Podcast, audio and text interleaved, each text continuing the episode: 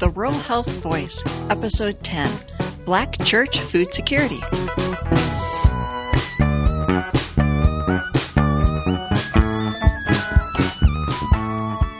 Welcome to The Rural Health Voice. I am Beth O'Connor, your host. We discuss rural health issues at the grassroots level and how state and federal policies play out in our local communities.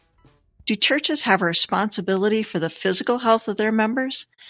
Reverend Dr. Heber Brown III, a community organizer, social entrepreneur, and senior pastor of Pleasant Hope Baptist Church, joined me to discuss how churches and other members of the faith-based community can address health on a very local level. Welcome to the Rural Health Voice. Thank you so much for having me.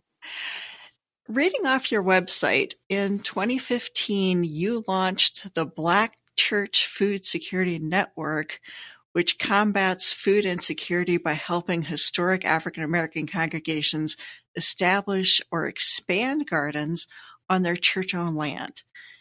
Tell me why a minister decides to start gardening.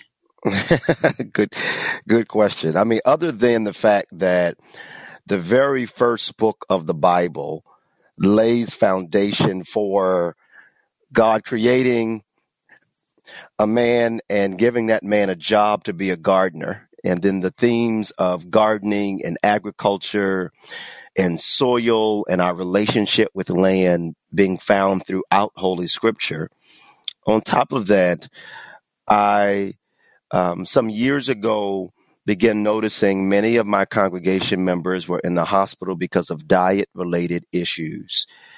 And while seminary had taught me a lot about visiting people in the hospital and how to give an encouraging word and what scriptures to read and what prayers to pray, after a while, I became dissatisfied with just giving prayer and scripture and leaving people to fend for themselves when it came to their diet-related challenges. So that's where the idea came for us to start growing food on our land. We wanted to make healthy, fresh produce available. And we wanted to do it in such a way that kept our dignity intact. So I didn't want to go about like food charity initiatives that I don't think are sustainable anyway. And, you know, charity is awesome, important, and needed, but charity is not justice. And so we wanted to go a different path. And so that's why we started growing our own food and making it available to our congregation members. And we've seen many positive results as a result of us starting to grow food about now 7 years ago now. Again, from your website, the network also links Black churches and Black farmers in the Mid-Atlantic region to create what you call a community-controlled alternative food system based on self-sufficiency and Black food, land, and sovereignty. Tell me how all that works. Yeah, at its essence, it's a supply chain. It's a food value chain operation where, you know, I realized that not only did people in my congregation and community struggle because of food inequity, but I also realized that the food system made things pretty tough, to say the least, for small family farmers. And so when I went down south, my family roots are in North Carolina and Virginia. And while down there doing some visiting and taking care of some things, I was blessed to meet a whole bunch of farmers, a community of African-American farmers. And they took me to their farms, and I saw, for instance, fresh produce going to spoil in the fields because those farmers did not have outlets and markets to sell what they had grown. And so here I had on one hand farmers with fresh food going bad in the field, and on the other hand, a community up north that needed fresh food and didn't have places to get it from. And so we began the bridge work of connecting the rural South with the inner city and us meeting each other's needs. The farmers get a niche market up north and the communities up north get fresh produce grown from down south. And it's an exciting and inspiring project for us to be a part of. That's wonderful. Why do you feel this project is particularly important in African-American communities? Well, so often the relationship between African-Americans and land is rigidly confined to slavery. That if it's, you know, when you're talking about Black people and land, you're talking about slavery, right? And that conversation kind of stays either mentally in that frame or in the presentation in that frame. But we need to broaden that out, that Africa-descended people have had a long relationship with the land and with nature, and there are histories that are yet to be written. And there are books being written right now. For instance, Monica White has an awesome book out now called Freedom Farmers, where she talks a lot about the history of farming in the African community outside of the context of chattel slavery. Leah Penniman, in her awesome book, as well, talks about farming in the African-American community.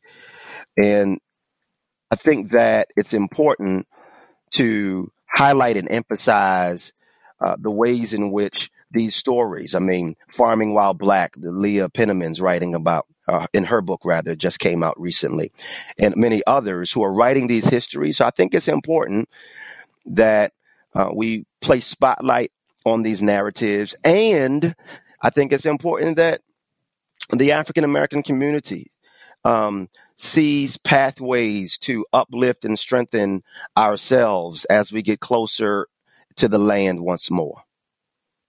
Now, from what I can see, the network spans Maryland, Washington, D.C., Virginia, and North Carolina. How many churches and farms do you currently have participating?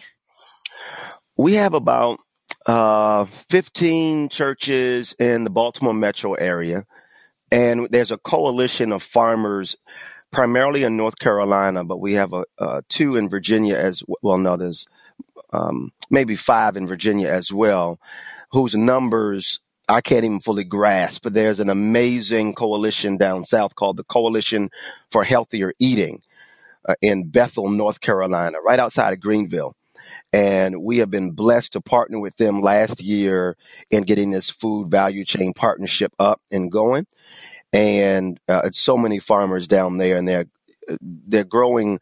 Feels like every month we get more farmers and more churches saying, hey, I want to be a part of it. To tell you the truth, Beth, the real challenge is us growing the organizational capacity to keep up with the demand.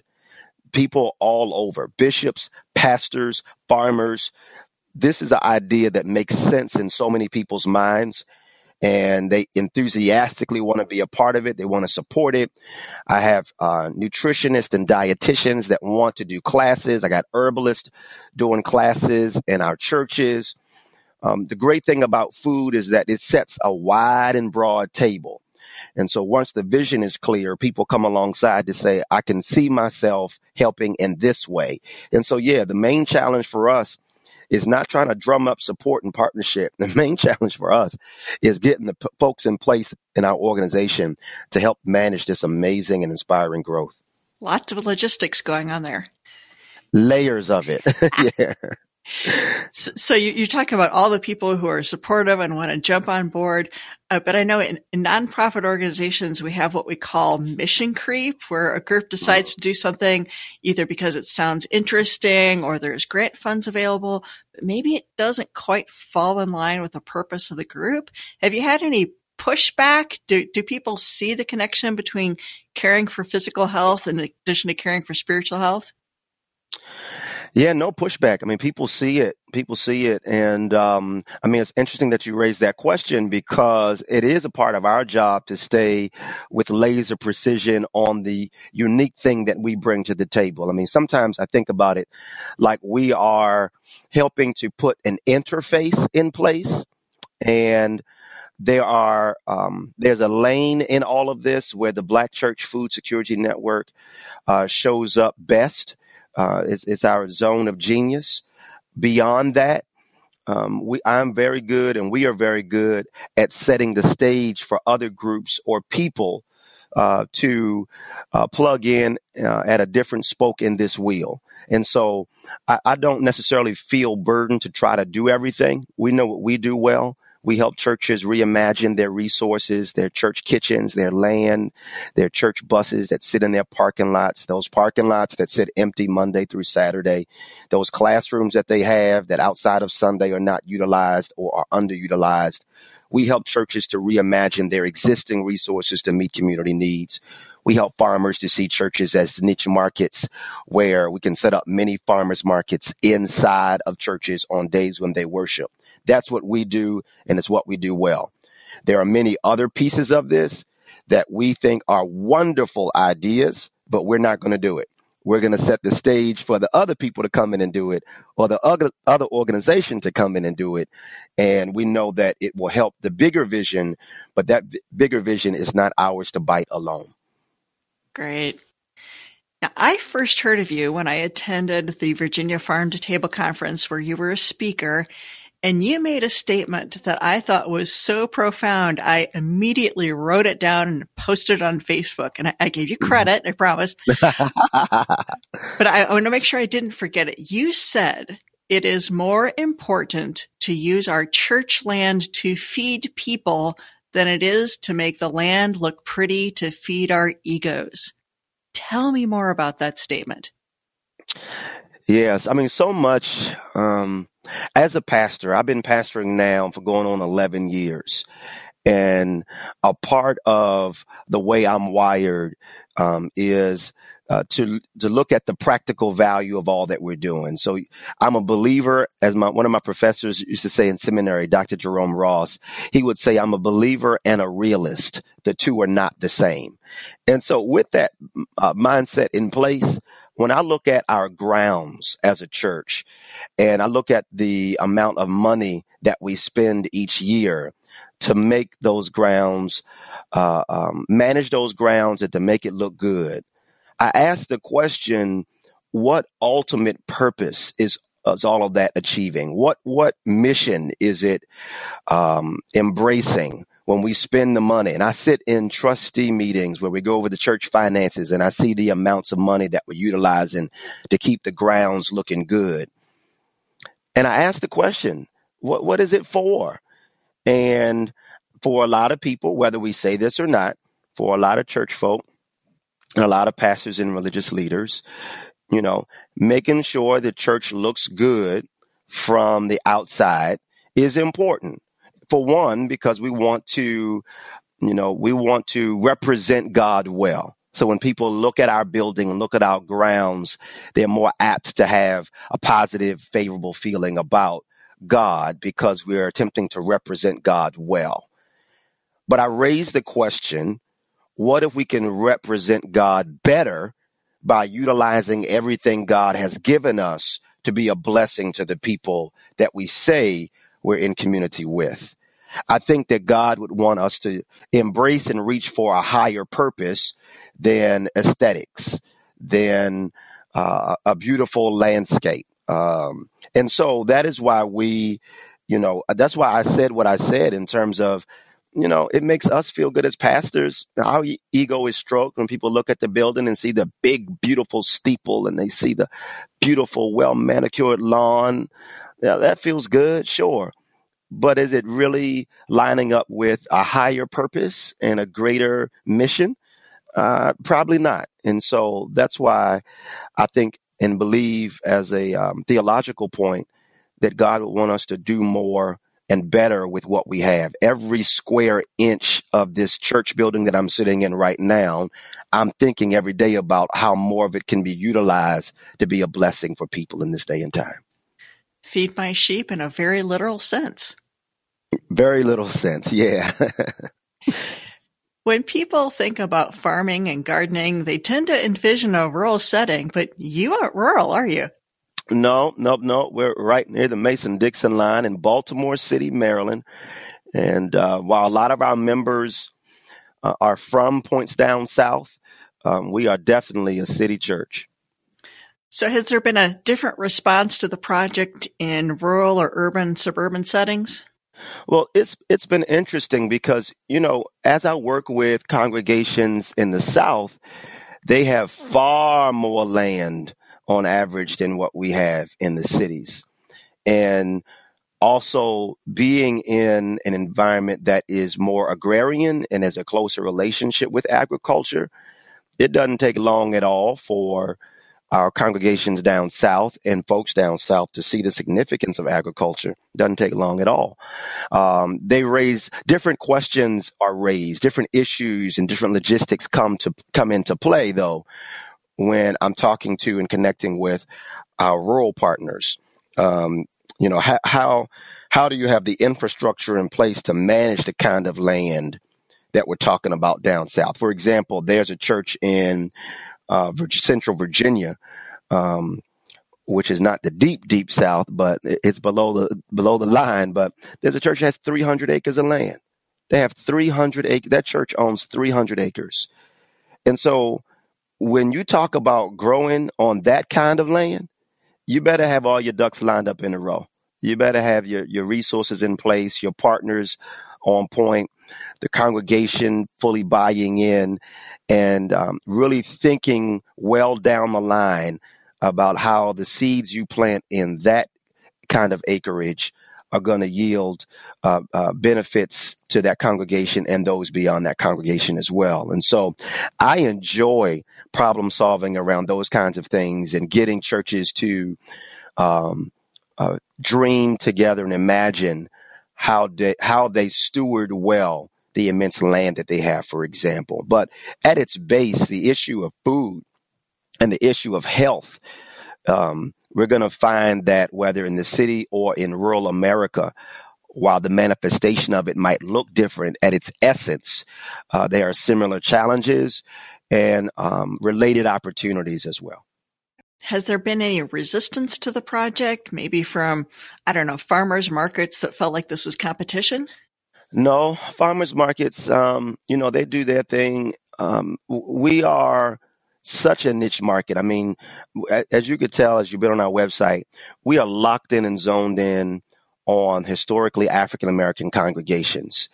And for many of those in my church and many other congregations that we're connected to, they're not going to farmers markets anyway. A lot of farmers markets happen during church time. We're in worship when the farmers market is going on. And by the time we get out of church, the farmers market's done or about done. So it's not farmers markets. I will say, though, Beth, that other food justice organizations, food access initiatives initially didn't know how to relate to us. They didn't know how to connect with our work. Because I think in part because we take a very asset-based approach to addressing food inequity in the Black community. We're not starting with the narrative that we see all too often about, this Black community is a quote-unquote food desert, and this African-American community has these kind of health challenges. All of that, may be true to different degrees. But we don't start there. That's not our starting point for our organization. Our starting point is this is what we have in our hands already. These are the resources that we have already. Here are the people that are already on board. How can we take what we already have to do what we need to do for the sake of our health? And that's physical health, economic health and well-being, et cetera. How do we do that? And so I think that because we start from an asset-based approach, and so many food access and food justice organizations start with the deficit-based approach, there was some uneasiness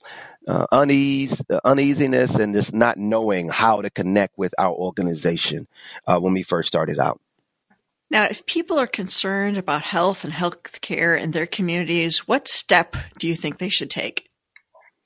Well, in the same spirit of what I shared, I think it's great to do an assessment of what you already have in your community. Resist the temptation to look beyond your community for solutions to the problems of your local neighborhood.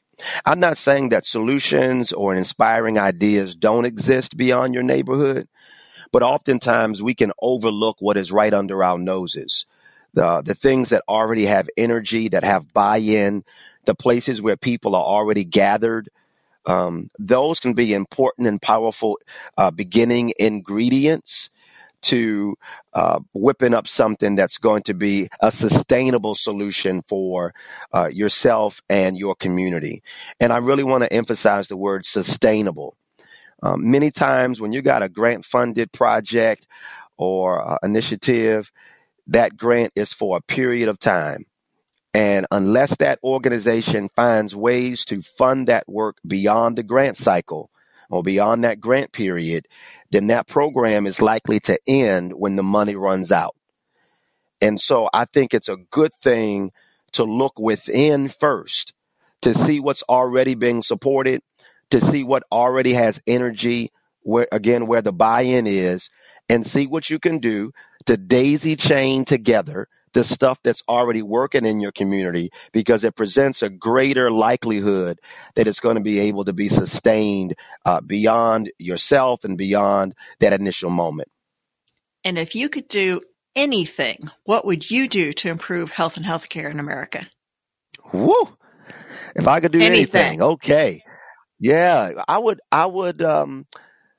lean in even more to energizing and mobilizing faith-based organizations across the country. I think there's just untapped resources and energy available across the country. And while my focus is on the African-American church in particular, in this comment, I'm talking about synagogues and I'm talking about temples and mosques. I think that overlooking the faith-based community when it comes to health in America is a grave mistake. And similarly, when we just look at faith-based communities as sites for charity, I think that's also a mistake. I think there's systemic solutions found in our faith-based, or there's at least systemic potential found in our faith-based communities across the country. And I'm talking rural America, inner city America, Midwest, West Coast, East Coast.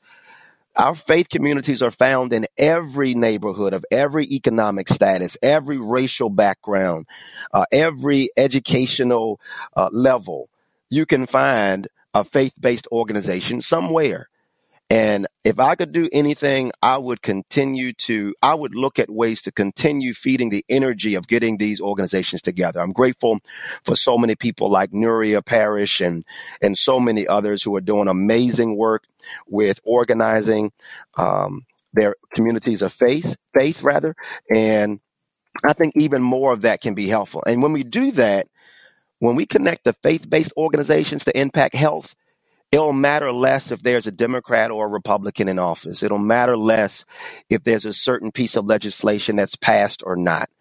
There's some stuff we can do ourselves in rural America, in inner city America, and I'm excited to be alive in a time when those kind of dreams and imaginations are being born and growing. Beautiful. I love it. All right. Well, thank you for joining me today, sir. Thank you so much. That's Reverend Brown encouraging communities to look to each other to address health issues locally. If you want to be part of the conversation about rural health, you can join VRHA to receive our weekly electronic newsletter and other important information. Visit vrha.org and click the membership tab for details. The Rural Health Voice is the podcast of the Virginia Rural Health Association. It is sponsored by the Virginia State Office of Rural Health and underwritten by the National Rural Health Association.